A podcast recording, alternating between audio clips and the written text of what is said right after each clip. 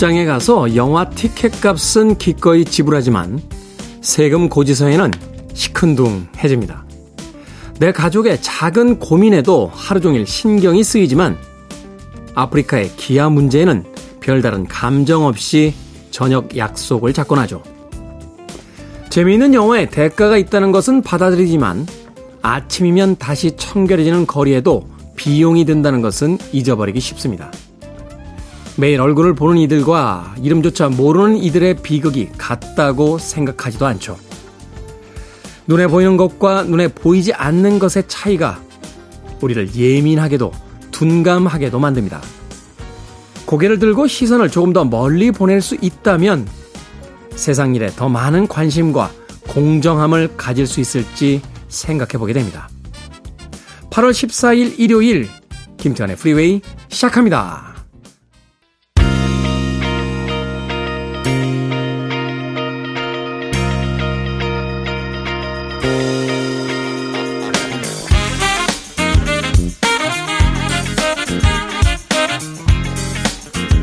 빌보드 키드의 아침 선택, 김태훈의 프리웨이. 저는 클 태 자 쓰는 태디, 김태훈입니다. 오늘 일요일 1부 첫 번째 곡은 신딜러퍼의 쉬밥으로 시작했습니다. 일요일 1부는 음악만 있는 일요일로 꾸며드리죠. 좋은 음악들 논스톱으로 두 곡, 세 곡 이어서 들려드립니다. 최근에 기상 상황도 그렇고요. 코로나 시국이라 마음 편히 즐기기는 좀 힘들겠습니다만 사실 여름은 페스티벌의 계절이기도 합니다. 올해는 페스티벌이 종종 열리고 있고요. 참석하려고 내한하는 팝스타들도 많던데 그래서 이번 주와 다음 주 이 시간에는요. 20세기에 내한했던 팝스타 스페셜로 꾸며드립니다. 당시의 추억을 회상하면서 이 시간 즐겨주시길 바라겠습니다. 오늘 바로 첫 번째 곡으로 들려드렸던 신디 로퍼 1989년에 내한 공연을 가졌었죠. 사실 89년도라고 한다라면 이 신디 로퍼의 인기가 어, 정상에 있었던 그런 시기였기 때문에 그녀의 내한 공연 굉장히 많은 화제를 모으기도 했습니다. 이 1989년도에 있었던 신디 로퍼의 그 월드 투어의 에, 일환으로서 이제 국내 내한 공연을 가졌던 건데요.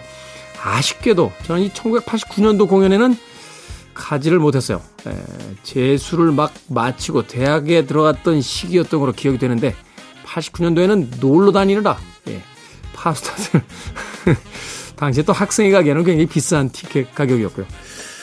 2015년 초에 예, 다시 한번의 내한 공연이 예정돼 있었습니다만 취소된 바 있습니다. 자, 어찌됐건 오늘 일요일 1부 20세기에 대한민국을 다녀간 팝스타들을 중심으로 해서 그 내한 공연의 이야기와 음악들로 꾸며드립니다.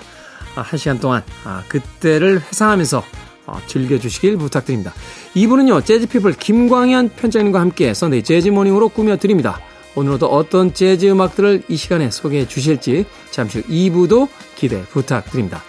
청취자분들의 참여 기다립니다. 문자번호 샵 1061, 짧은 문자는 50원, 긴 문자는 100원, 콩으로는 무료입니다.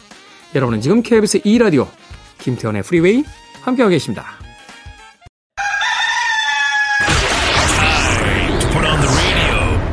김태훈의 프리웨이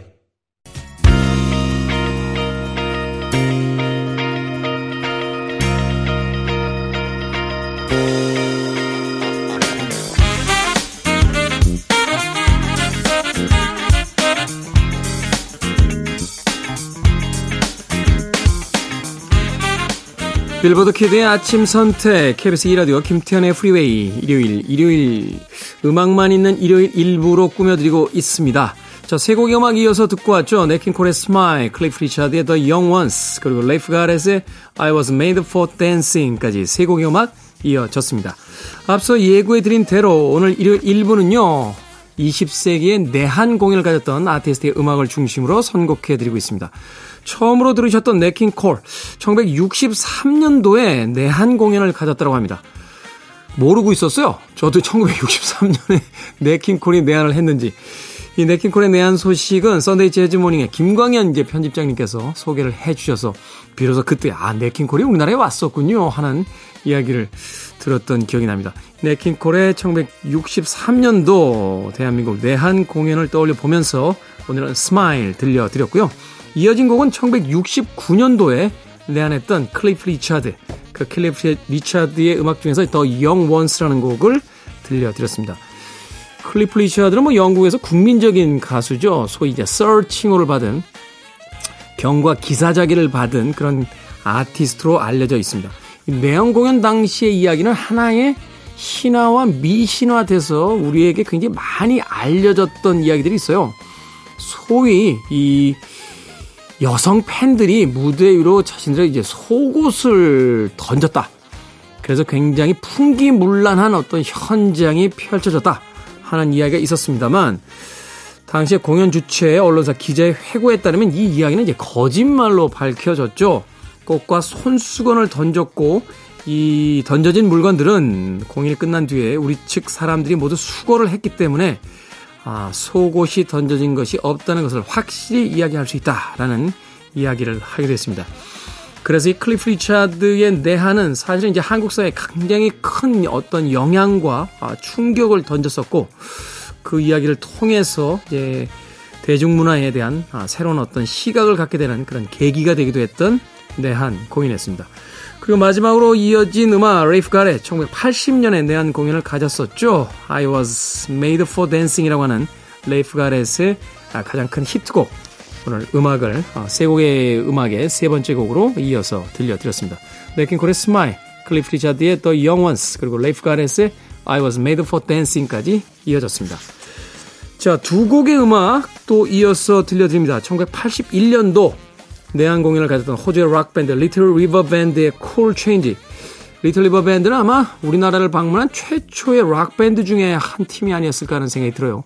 지금이야 뭐 외국의 락밴드들이 우리나라를 꼭 아, 다녀가야만 하는 나라로서 어, 알고 있습니다만 1980년대 초만 해도 이 락밴드들 우리나라에서 공연 보기 쉽지 않았어요. 리틀 리버 밴드가 왔을 때 정말로 대대적인 홍보를 했던 그 기억을 아직도 떠올려 봅니다. 리틀 리버 밴드의 Cool Change 그리고 이어지는 아티스트 1982년도에 뭐 당시 최고의 인기를 누리고 있었는데요.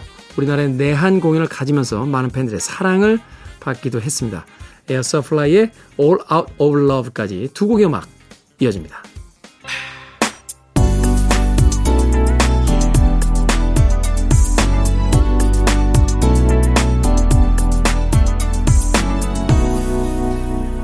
김태훈의 Freeway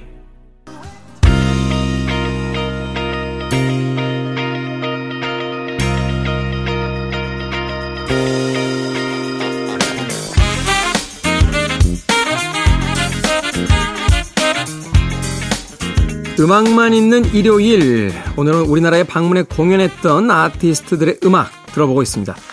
어, 다음 주까지 2회에 걸쳐서 이어지는데 오늘은 90년 이전까지의 방한 가수들의 음악 중심으로 선곡해 드리고 있습니다. 방금 들으셨던 두 곡, 톰 존스의 It's Not Unusual 그리고 조이의 Touch by Touch까지 두 곡의 음악 이어서 듣고 왔습니다. 톰 존스는 영국의 엘비스 프레슬리라고 불렸던 아티스트죠. 1983년도에 우리나라의 내한 공연을 가졌었습니다. 당시에 내한 공연 기사를 발췌해 봤는데요. 60년대 세계 팝 애호가들의 우상이었던 톰 존스가 한국 공연 첫 무대를 갖는다. 3명의 여성 백 보컬과 11인조 악단 등을 대동하게 될 톰 존스는 이번 공연에서 딜라일라, 고향의 푸른 잔디, 어둠의 딸 등 20곡 정도를 부른다라고 기사가 났더군요. 당시 공연은 전국의 녹화 중계로 어, 보여지기도 했었습니다. 톰 존스 아저씨 참 대단했죠, 사실은. 우리나라에선 특히 그 번안곡들이 뭐 조용남 씨 같은 분들에 의해서 굉장히 많이 소개가 되면서 절정의 인기를 누렸었는데 1983년도에 우리나라를 내한해서 공연을 갖기도 했습니다. 뭐 당시의 그 추억을 또 많이 떠올리시는 분들이 계셨기 때문인지 2010년과 2016년에 내한 공연이 예정돼 있었습니다만 안타깝게도 두 번 다 공연이 이루어지지는 못했습니다. 톰 존스의 It's Not Unusual 들었고요. 이어진 곡은 조이의 Touch by Touch. 80년대 클럽가의 뭐 맹주라고 불렸던 이 조인데요. 음, 유럽이긴 합니다만, 뭐 영국이라든지 이제 프랑스, 독일은 아니고요. 조금 변방이었던 오스트리아의 팝 트리오 조이. 예, 1987년도에 우리나라에 내한 공연을 가졌습니다. 굉장히 많은 분들이 이 내한 공연을 기대했었어요. 어, 당시 이제 클럽, 나이트 클럽에 가면 뭐 끊이지 않고 나왔던 음악 중에 한 곡이 이 조이의 Touch by Touch였기 때문에요. 하지만 당시로서는 굉장히 비싼 개런티를 지불했다고 해요. 입장료 A석이 만 원, B석이 5천 원. 야, 이 당시에 그럼 VIP나 S석, 뭐 R석은 얼마였을지. 예. 그런 거 없었다고요? 아, A석하고 B석만 있었어요? 당시 어떤 공연 문화를 보여주는 단적인 예가 아닌가 하는 생각이 드는데 87년도에 만 원이면요. 굉장히 비싼 돈이었습니다. 네. 영화가 한 2,500원 정도 하던 시절이니까 영화 4편 정도를 볼 수 있었던 당시에 또 물가를 계산한다 할지라도 지금 극장에서 영화 한 편 보려면 한 12,000원, 13,000원 이렇게 내야 되잖아요. 그렇게 따지면 지금 돈은 한 6만 원 정도 되는 돈인데 당시의 물가 수준으로 봤을 때 또 생활 수준으로 봤을 때 굉장히 높은 금액이었죠. 그런데 이 공연, 어, 공연이 끝난 뒤에 언론으로부터 굉장히 많은 지탄을 받았습니다. 백밴드도 없이, 그러니까 말하자면 이제 MR을 가지고 온 거예요. 반주 테이블 가지고 와서 음악을 틀어놓고 거기에 맞춰서 노래를 하는 성의 없는 그런 공연이 이어져서 관객들에게 굉장히 많은 야유를 받았고 향후에 이런 공연은 좀 지양되어야 한다 하는 어, 뉴스가 등장하기도 했었습니다. 조이의 Touch by Touch까지 톰 존스의 It's Not Unusual 두 곡의 음악 이어서 듣고 왔습니다. 자, 이어지는 음악 두 곡도 소개해 드릴게요. 1988년도에 내한했던 아이린 카라의 Fame이 준비가 되어 있습니다. 88년도에 MBC 서울국제가요제에 참가하기 위해서 국내에 내한했던 건데요. 이 서울국제가요제는 한동안 폐지가 됐다가 1988년도 서울올림픽을 기념하는 행사로 개최가 됐었습니다. 이 당시에 참 쟁쟁한 아티스트들이 많이 참여를 했어요. 잉글버트 험퍼딩크, 그리고 로라 브레니건, 나나 무스크리, 우리나라에서 이제 조용필, 조영남, 패티김, 윤복희 씨 등이 출연을 했는데, 당시의 기사를 보면 휘트니 휴스턴과 듀란 듀란도 섭외 대상에 있었습니다만, 안타깝게 내한이 이루어지진 못했습니다. 아이린 카라의 페임 준비해놓고요. 또 한 곡, 1989년도에 내한했던 티파니의 I think we're all alone now까지 두 곡의 음악 이어서 들려드립니다. You're listening to one of the best radio stations around. You're listening to 김태훈의 Freeway. I can't stop loving you. 빌보드 키드의 아침 선택 KBS 2라디오 김태훈의 프리웨이 함께하고 계십니다. 일요일 음악만 있는 일요일로 꾸며드린 오늘 순서 20세기에 내한했던 1990년 대 이전까지의 내한 공연을 가졌던 아티스트의 음악들로 꾸며드렸습니다. 1부 끝곡은요 1990년에 비비킹과 함께 내한 공연을 가졌던 전설적인 아티스트죠 레이 찰스의 음악을 준비했습니다. I Can Stop Loving You 이 곡 들으시고요 저는 잠시 후 2부에서 뵙겠습니다.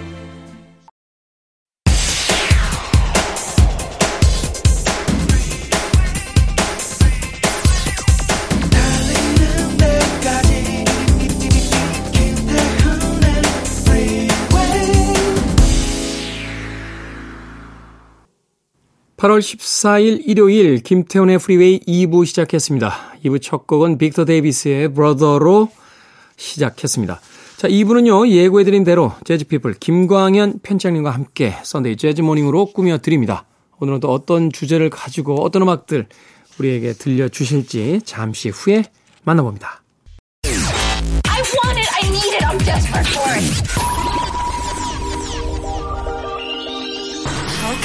Let's do it. 김태훈의 Freeway.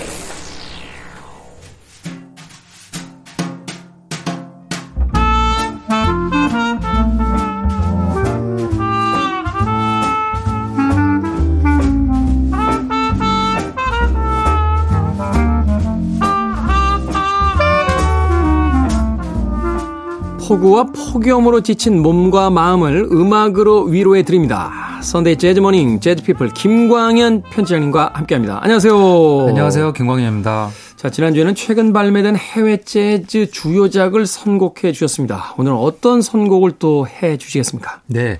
네, 오늘은 기분 좋은 팝과 가요 몇 곡을 골라봤는데요. 네. 제가 아, 제가 얼마 전에 이제 책을 하나 네. 냈습니다. 이 뭐 단독 저서는 아니고요. 후배 동료들과 함께 네 명이 책을 내서 그 책을 약간 광고성 홍보를 하면서 책에서 소개된 곡과 그다음에 책과 어울리는 또 팝 넘버들을 이렇게 엮어봤습니다.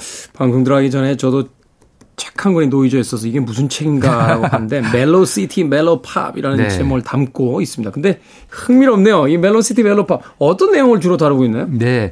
뭐 최근까지도 어, 인기가 있긴 하지만 한동안 이제 city pop이라는 70년대 후반 80년대 90년대 인기 있었던 어, 팝의 편곡들을 차용한 음악들 뭐 이렇게 음. 뭐 일본에서 유행을 했다라고 해서 일본 스타일의 팝 음악이라고도 얘기하는데요. 장르라고 얘기까지 하기엔 너무 또 확장된 표현인 것 같고요. 그렇죠. city pop이라는 게 하나의 장르라고 보기는 좀 어렵죠. mellow 그렇죠. 팝, 뭐 mellow, 뭐 city pop, 뭐 이렇게도 불리고. 미국에서는 뭐 soft rock, 뭐 맞습니다. AOR, 예. 뭐 예. 여러 가지 그 맞습니다. 용어로서 네. 설명이 됐었는데. 네, 뭐 말씀하신 이제 성인 취향의 락, 그 약간 좀 너무 강렬하지 않은 뭐 그런 걸 이제 소프트락이라고도 하고요. 서양에서는 이제 요트락이라고도 또 많이 하더라고요. 주로 요트에서 이렇게 저 파티할 때 틀었던 맞습니다. 저희가 이제 요트를 안 타봐서 모르겠지만 요트를 타면서 드들을 법한 음악들이 연상이 되잖아요. 잠깐만요. 그왜 네. 우리라는 표현을 왜왜 왜 저도 못 타봤을 거라는 서핑은 타보셨지만 요트도 타보셨나요? 어떠세요? 못 타봤습니다. 예. 요트를 하면 연상되는 그런 음악들 거기에 뭐 기본적으로 이제 rock base가 있는데요. 또 우리나라에서 인기 있는 뭐 mellow pop, 이제 뭐 city pop 하면은 거기에 이제 보사노바 리듬이 들어간 노래라든지 네. 그리고 뭐 거기에 이제 R&B나 rhythm and blues의 스타일의 팝의 편곡들과 뭐 사운드를 갖고 있는 가요들 그래서 그런 음악들인데 그 음악들은 이제 시대적으로 좀 한정을 했습니다. 그래서 네. 1980에서 90년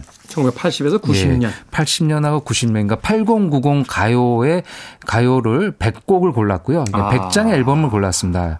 아, 100곡을 골라서 그 100장 100곡의 곡을 설명을 하고 그리고 요즘 또 바이닐이 이슈가 있죠. 인기가 네, 많아서 네, LP가 아, 이제 이 LP의 사진을 다 저희가 찍었습니다. 음. 사진을 찍고 그걸 이제 큼지막하게 예, 왼편에 놓고요. 오른편에 거기에 관련된 이야기들을 썼고 그리고 그 하다 보면 또그 한동안 뭐 시티팝의 황제 해가지고 김현철 씨가 많이 얘기됐었죠. 네. 예, 그래서 이제 그 멜로팝에 해당되는 아티스트 10분에게 저희가 당신들이 생각하는 멜로팝 은 어떤 거냐. 그래서 그것도 이제 추천받아서 아티스트가 참여한 곡도 예, 저희가 소개를 하고 음, 있습니다. 그렇군요. 저희 일본에 이 코로나 이전에 자주 갔었는데 그 후쿠오카에 가면 Borderline 레코드라고 아주 유명한 음, 그 네. 중고 레코드 shop이 있어요. 어, 거기 가서 일본의 이제 city pop 계열 아티스트들 음반을 이렇게 찾았더니 너 city pop 좀 듣는구나라고 하시더라고요. 음. 사장님이. 그래서 좋아한다고. 한국에도 city pop 있는 거 알아? 그래서 음. 김현철이요? 라고 했더니, 음. 오, 어떻게 아냐는 거예요. 그래서 친구라고 그랬더니, 뭐? 아, 그렇죠. 저희 친구죠. 동갑이니까. 그러니까, 어, 김현철과 친구다라고 했더니, 야, 일본에서 김현철 인기 좋아. 라고. 아, 그렇군요. 예. 네, 이야기를 해서 굉장히 그 뿌듯했던 그런 기억이 나는데. 예, 그 말씀하신 대로 일본에서도 그렇게 인기가 있으니까요. 그, 이 멜로시트 멜로팝에서도 가장 많은 지분이 예, 일곱 곡이나 선정이 되어 있으니까요. 음, 네. 제일 많습니다. 그렇군요. 자, 그렇다면 오늘 이 멜로 시티 멜로 팝이라고 하는 그 공저작을 그 소개를 해 주시면서 여기에 관련된 이제 음악들을 소개를 해 주실 텐데 네네. 먼저 어떤 곡부터 만나봅니까? 네. 그 멜로시 멜로팝에 해당되는 이제 그 팝 음악기 당연히 있죠. 70년대 네. 중반부터 80년대의 사랑을 받았던 아 소프트락 아니면 뭐 어, AOR 스타일의 노래가 되겠는데요. 그 중에 대표 어, 아티스트의 대표곡을 좀 골라봤습니다. 네. 첫 곡으로는 지노 바넬리의 곡을 골랐는데요. 지노 바넬리. 예, 그 캐나다 출신의 싱어송라이터인데 이르 곡은 조금 우리가 알고 있지만 이름은 또 팝을 많이 듣지 않으신 분들은 조금 생소한 아티스트일 수도 있습니다. 김세현의 프리웨이에서 뭐 자주 선곡되는 그렇죠. 아티스트라 네. 아마 아시는 분들이 계시겠습니다만 사실 국내에서 그렇게 알려진 뮤지션은 아니었어요. 맞습니다. 네. 네. 이 mellow pop의 저는 약간 상징적인 음. 네, 사운드나 노래나 작법이나 그런 것들 아주 상징적인 아티스트가 아닐까 생각이 돼서 첫 곡으로 골랐는데요. soft rock과 blue-eyed soul을 아주 적절히 예, 섞어서 어, 멋진 노래를 불러주는 아, 싱어송라이터 싱어라이터가 되겠습니다. 아, 그의 1978년 음반이 되겠습니다. Brother to Brother라는 음반에 실린 I Just Wanna Stop 이라는 음, 네. 곡을 골라봤습니다. 지노바넬리의 I Just Wanna Stop. 일단 한 곡을 킵해 놓고요. 네. 이어질 곡 한 곡 더 소개를 좀 해 주시죠. 네. 음, 멜로시티 멜로팝은 1980에서 90년이라고 그러는데요. 네. 예, 미국에서 발매된 1980년 음반 한번 골라봤습니다. 아, 엠브로시아의 비기스트 Part of Me라는 어, 곡인데요. 1980년에 했는데 원래는 이제 1970년대 초에 발표된 이 미국 서부 캘리포니아 출신의 밴드죠. 네. 어, 70년대 인기가 많았고 80년대 초까지 활동을 하다 이제 해체를 하긴 했고 나중에 이제 재결성을 했는데요. 뭐 전성 시대는 70년대하고 80년대 초가 아닐까 합니다. 아, 그들의 사집에서 발표된 곡인데요. 이 곡이 그 당시 미국에서 인기가 있어서 빌보드 싱글 차트 3위에까지 아. 예, 오른 곡이라고 합니다. 아마 여러분들 들으시면 이제 멜로디는 다 흥얼거리실 정도로 익숙한 곡이 아닐까 합니다. 음, 네. 미국에서는 이제 베트남 전쟁이 끝나고 나서 70대 후반으로 이제 들어가면서 어떤 경제적 풍요가 이제 찾아오고 네. 그것을 이제 기반으로 해서 소위 이제 서브트락, 뭐 AOR, 뭐 이쪽 음악들 이제 발전을 하게 되는데 이제 일본도 역시 80년대 이제 버블 경제와 맞습니다. 함께 네. 그렇죠. 우리나라도 사실 이제 80년대부터 경제 성장이 이루어지면서 80년대 90년대로 이어지면서 이제 이런 음악들의 어떤 조류가 음. 아, 대중가요에 있었는데 바로 그 시기에 네. 음악들을 오늘 선곡을 해주고 계십니다. 두 곡의 음악 들어봅니다. 지노 바넬리의 I Just Wanna Stop 그리고 엠브로시아의 Biggest Part of Me까지 두 곡의 음악 이어집니다. KBS 이라디오 김태훈의 Freeway 재즈피플 김광현 편집장님과 함께하는 Sunday Jazz Morning 오늘은 낭만과 휴식이 가득한 mellow pop을 중심으로 선곡해 드리고 있습니다. 지노 바넬리 I Just Wanna Stop 그리고 엠브로시아의 Biggest Part of Me까지 두 곡의 음악 이어서 듣고 왔습니다.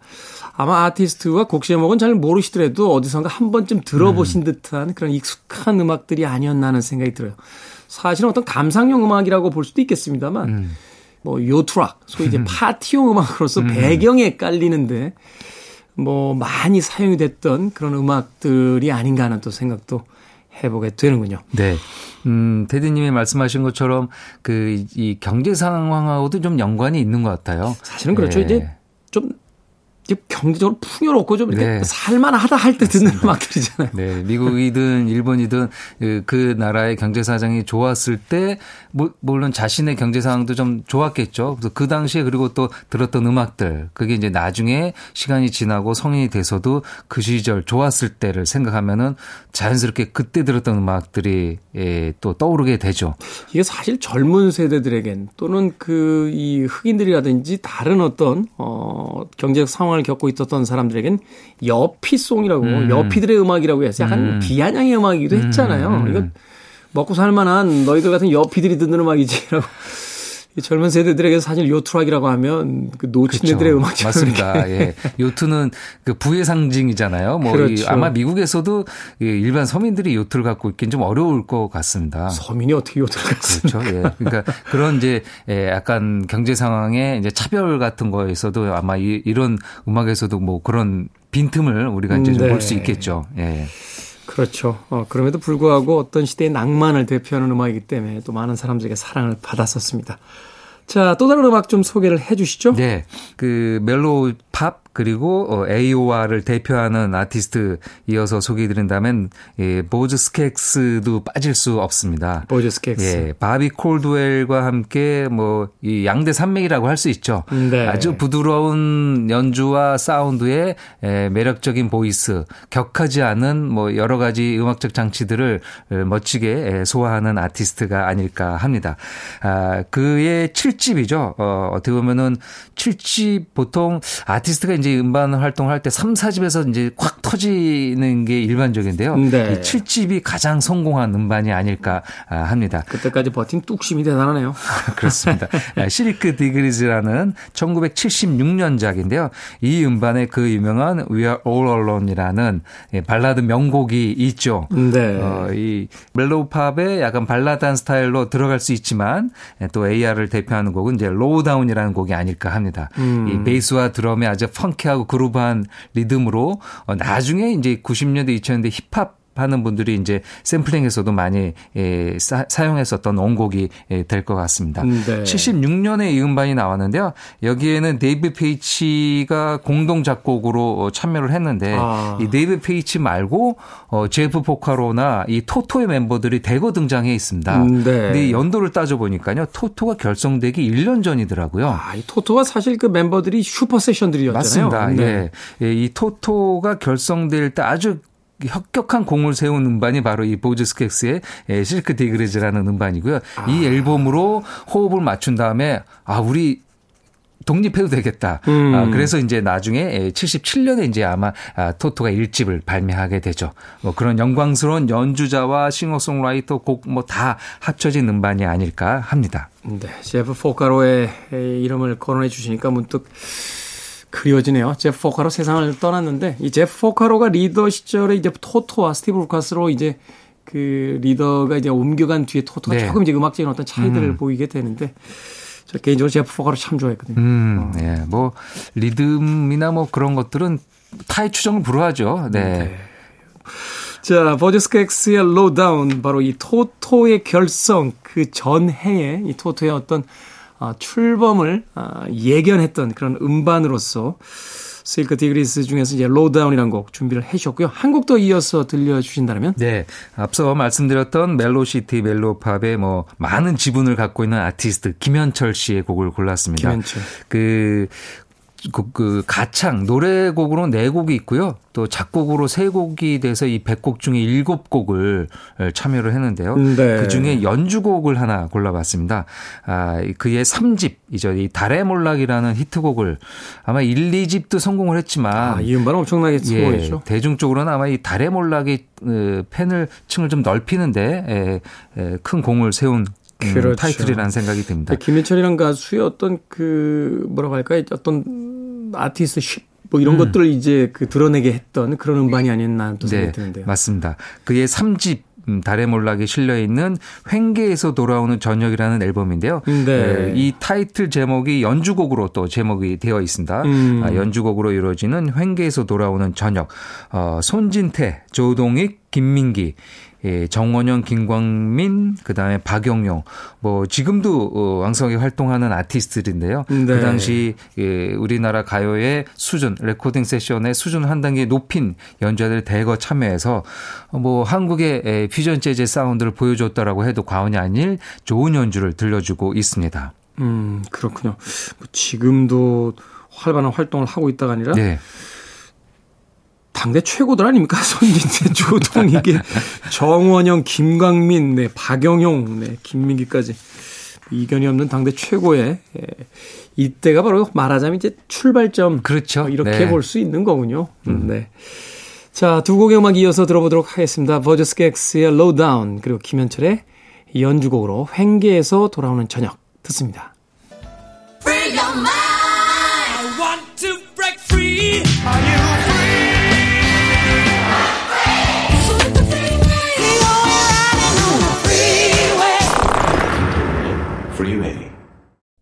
KBS 2라디오 김태훈의 Freeway 일요일 어, 2부 순서 Sunday Jazz Morning으로 꾸며드리고 있습니다. 재즈피플의 김광현 편집장님과 함께하고 있습니다. 자, 김트리오의 그대여 안녕히까지 듣고 왔습니다. 야, 김트리오 진짜 오랜만에 들어보네요. 이곡 어. 소개를 좀 해주시죠. 네, 청취자분들 깜짝 놀라지 않으셨을까요? 음, 네. 지금 이 곡을 들으신 분은 어, 어, 테디 방송이 스타일이 바뀐 건가? 왜 80년대 가요가 나오나 그러셨을 텐데요. 네. 네 멜로시티 멜로팝의 에, 이제 어떻게 보면 가장 그 앞선 곡이 아닐까 합니다. 아, 김트리오는 뭐 여러 팀이 있습니다. 몇 팀이 있는데요. 여기서 소개된 김트리오는 김파, 김단, 김선, 친삼남매로 구성된 가족 밴드입니다. 네. 아, 이 친삼남매가 사이좋게 음악하기가 참 어려울 텐데요. 네. 대부분 하다가 깨지죠. 아, 그렇죠. 근데 이제 2집까지 발표를 했습니다. 김트리오는. 아마 김트리오 하면 음, 우리 청취자분들이 제일 많이 알고 있는 곡은 연안부두가 아닐까 합니다. 이야, 저는 네. 아직도 약간 술이 취하면 네, 전 노래 잘 안 부르는데 음. 네, 정말 1년에 한두 번 노래 음. 부를 때 있는데 그때 즐겨 선곡하는 게 연안부두. 아, 연안부두요? 이 올겐 소리 기분 좋잖아요. 그렇죠. 시작 관계 예. 따다다다 예. 이렇게 시작되는. 뭔가 그 옛날 그 전통가요나 트로트 한 멜로디가 있지만 아 조금 더 키치한 뭔가 그런 사운드가 있습니다. 그러니까 여기는. 이게 트로트인 것 같은데 네네네. 네, 네. 이제 트로트가 또 아닌 것도 음, 같은 맞습니다. 아주 묘한 예, 음악이에요. 네, 그런 묘한 그 중용의 미를 잘 살린 게 아무래도 이 친삼남매가 미국에서 음악 활동을 하고 그리고 이제 한국에 돌아와서 음반을 냈기 때문에 네. 그 밑에 깔려 있는 정서들은 약간 펑키한 게 그루브한 게 남아 있기 때문인 것 같습니다.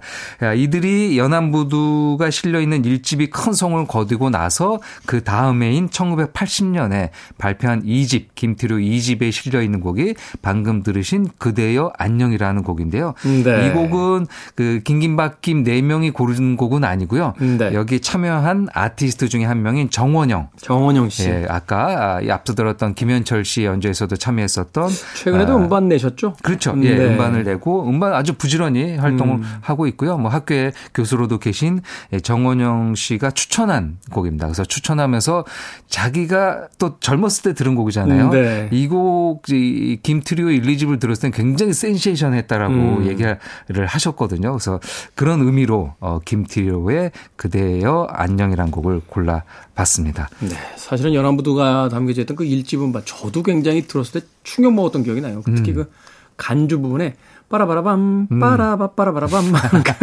그 연주는 뭐지 하면서 네. 당시 어떤 그룹 사운드의 어떤 연주에서는 조금 음. 이제 그 톤을 달리 했던 네, 그런 어떤 연주였기 때문에 굉장히 인상적으로 들었던 지금도 기억하고 있는 네, 그런 팀 중에 하나인데 오늘은 김트리오의 그대여 안녕히를 들려 드렸습니다.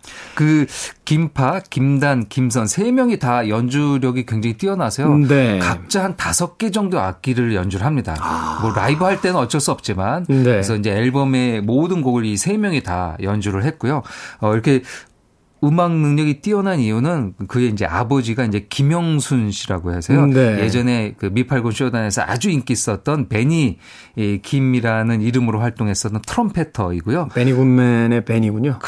그렇게 되는 거죠. 뭐 악기는 네. 이제 클라리넷과 트럼펫이긴 다르긴 하지만. 다르긴 합니다만. 그리고 이제 어머니가 이혜연 님이라고 해서 우리가 이제 다 알고 있는 곡이죠. 단장의 미아리 고개를 부른 아. 예, 이두 어, 아버지, 어머니를 두고 있는 삼남매가 음악을 했습니다. 음악이 잘 안 나올 수가 없는 조합이 아닐까 합니다.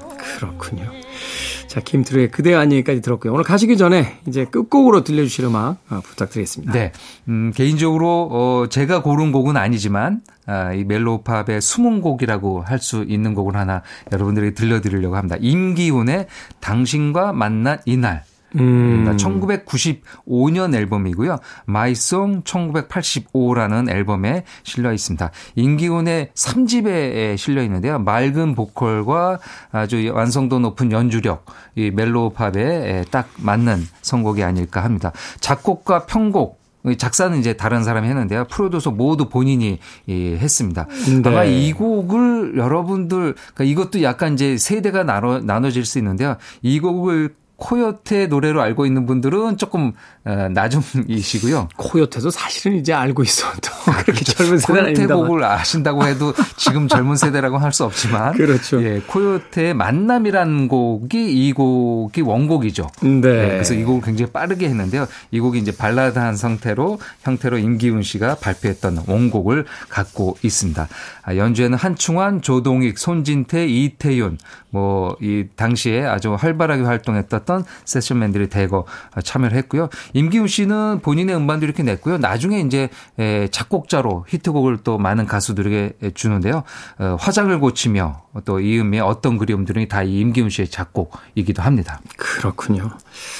임기훈의 당신과 만난 이날 오늘 mellow pop 일본에서 이제 뭐 city jazz라고 이름을 네. 붙이긴 했습니다만 우리에게 이제 AOR과 soft rock으로 알려져 있던 바로 그 음악의 우리나라화가 어떻게 진행이 됐는지 그 음악들을 중심으로 해서 선곡을 해주셨습니다. 임기훈의 당신과 만난 이날은 오늘 끝곡으로 준비해 놓도록 하겠습니다.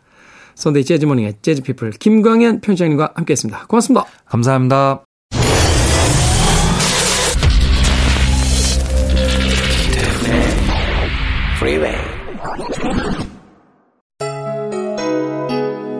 KBS 이라디오 김태훈의 Freeway 오늘 방송 여기까지입니다. 오늘 끝곡은 Sunday Jazz Morning의 재즈피플 김광현 편집장님께서 소개해 주신 임기훈의 당신과 만난 이날 듣습니다. 편안한 하루 보내십시오. 전 내일 아침 7시에 돌아오겠습니다. 고맙습니다.